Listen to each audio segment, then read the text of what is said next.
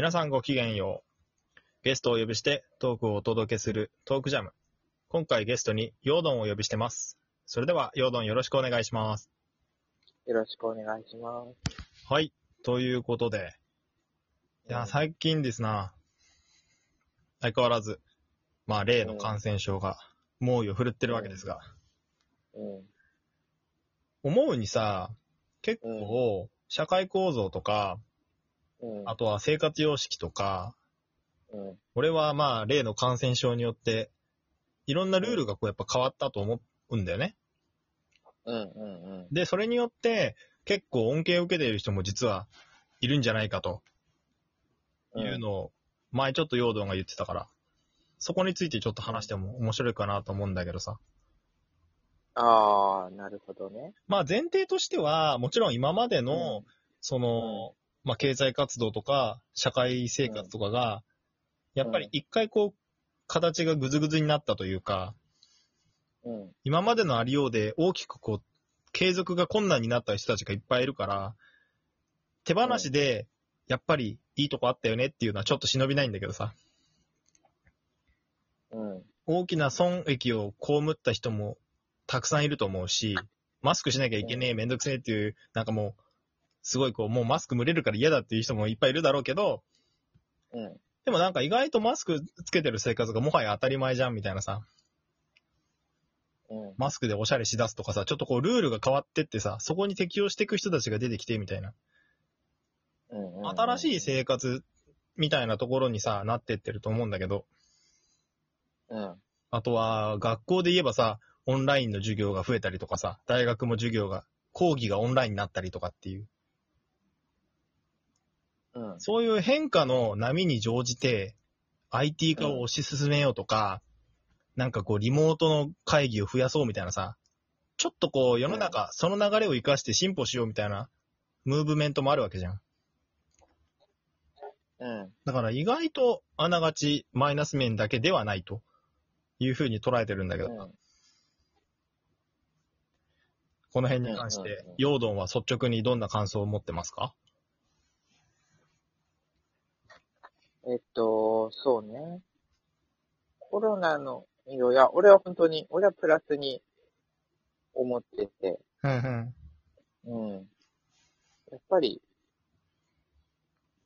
本当に、この間ね、ゲーム展であった話もあったけれども、敗者復活戦みたいなものから提唱してるぐらいだから、これまで、例えば、うまくいってなかった人も、ルールが変わりますよと。だったら、ワンチャンいけんじゃねみたいな感じになったりとか、もしくは、ちょっと全然違うけどさ、アリとキリギリスでさ、今この状況で、ある程度の、蓄え力ある人って、キリギリスの時休んでる人って結構いると思うんだよね。確かに。だからそう、だったら今のタイミングで頑張ったらいけんじゃねみたいな。逆に。そんな、俺はイメージかな。結構自粛生活で勉強を始めたとか、資格を取ったっていう人も結構いたよね。いたね。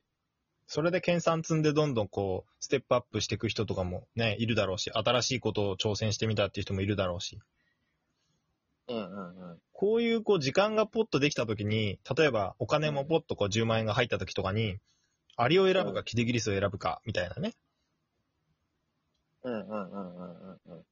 そういう時間の使い方とかみたいなさ、自分で定めていける人は、やっぱり賢いなって思うし、なんか波を自分で捕まえてるなっていう気はするんだけど。そうね。いや、確かにそうね。それは、そう思うね。やっぱり波。おっしゃる通りだと思います。だから今回みたいな、コロナ関連でいう、要は、一回、ルールが改定されたというか、要はカオスになったわけだよ。そのカオスの中で、別路線を行くか、同じ路線を続けるかとかね、お店の営業とかにしてもそうだけど、そういう選択の中で最善策はどれかみたいな命題がそれぞれの人にこう降りかかってる気がするんだよね。うん。そうだね。ここで何を選ぶかっていうのを自分がポジティブに上がっていける方法を選ぶのか、もう一回仕切り直して新しいフィールドに突っ込むのか、それとも今までやってきたことの総集編として何かを結実させるとかね。うん、だからやりようはいくらでもあるんだけど、とりあえずその一旦このカオスを通してどうしていきたいかみたいな、こういう疑問がすごい強く出てるような気はするね。いろんな人に対して。そうね。ちなみに、そうね、そういうのはあるよね。ちなみにだけどさ、はいはい。まあ今自殺者数っていうのがもう、コロナ禍によって増えてるんだっけ？あー、なんかね、一回下がったんだよね、確かなんかね。うん。けどまた増えちゃってるんだっけ？なんか、うん、でもなんか増えてるって話俺は聞いた気がしたんだよね。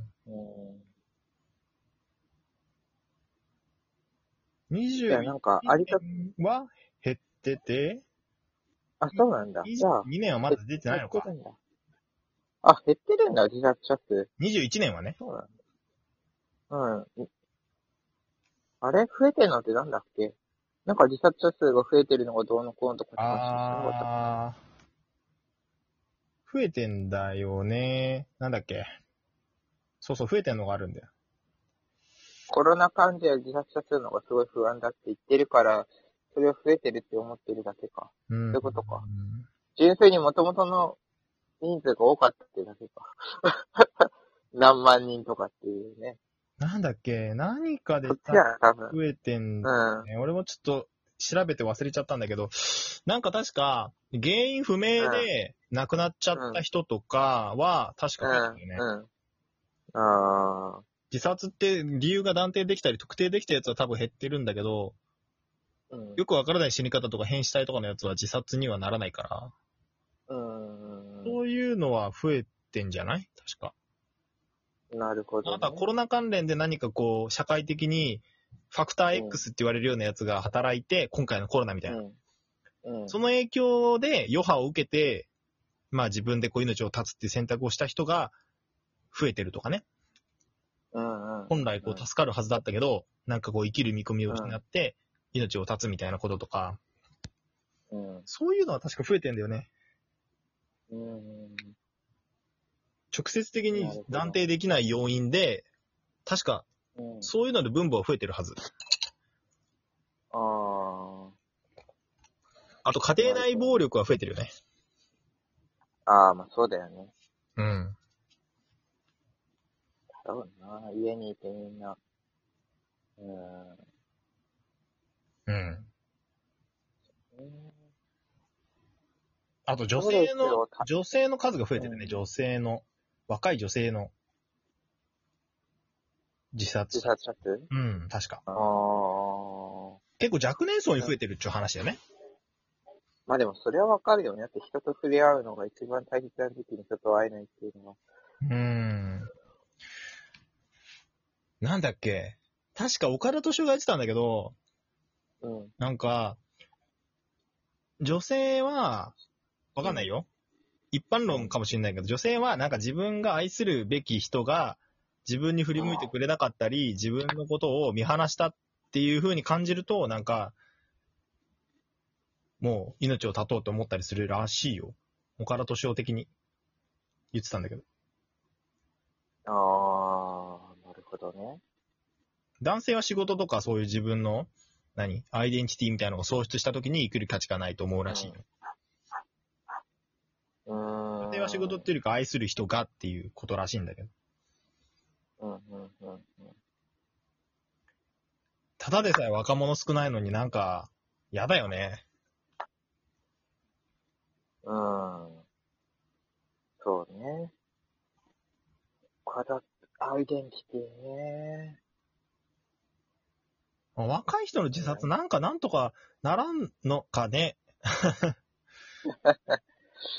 いやー、でも確かに若いうちにこの状況が来たら、なんか逆に、ゲーム毎日やってるような人ぐらいでしょ、元気になるのって。活発な人ほど、やっぱりゲームセンターってほんとその通りで、真逆になってくるじゃん。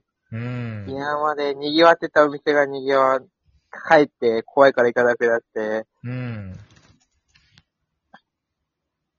ねえ。賑わってないお店の方が逆にみんな安全に来るかもしれない。あそこ人少ねえから安全じゃねえかみたいな。考え方によるけどね。でもさ、なんか世の中全体がちょっとさ、なんて言えばいいんだろう。裏の顔が強くなったというか、ゲームで言うとさ、ちょっと話ずれるんだけど、なんか高校生が桃チャレンジって知ってる？知らない。なんかこう、そういう、なんかね、匿名の相手から送られてくるチャレンジをこなすうちに、その内容がどんどんエスカレートしてって、で、最後は命を絶つみたいな、チャレンジっていう、なんかアルゼンチンの女性が死んだ、当時の12歳の。なんか漫画かなんかの話だと思って。そういうのが実際にあったんだって。海外の話。そう、それって結局だからその、なんていうの、道徳とかが効かないでエスカレートしてってっていう。そういうのね。いや、そうなのかな。まあ、そうだけどね。確かにそれはそうだと思うけど。でもそれとはコロナとは何の関係があるの？やっぱりだからそういう過激性とか攻撃性とかいうのがこう人がセーブをかけることがなく突き進んじゃうみたいなね。はい。ということで一旦区切ります。はい。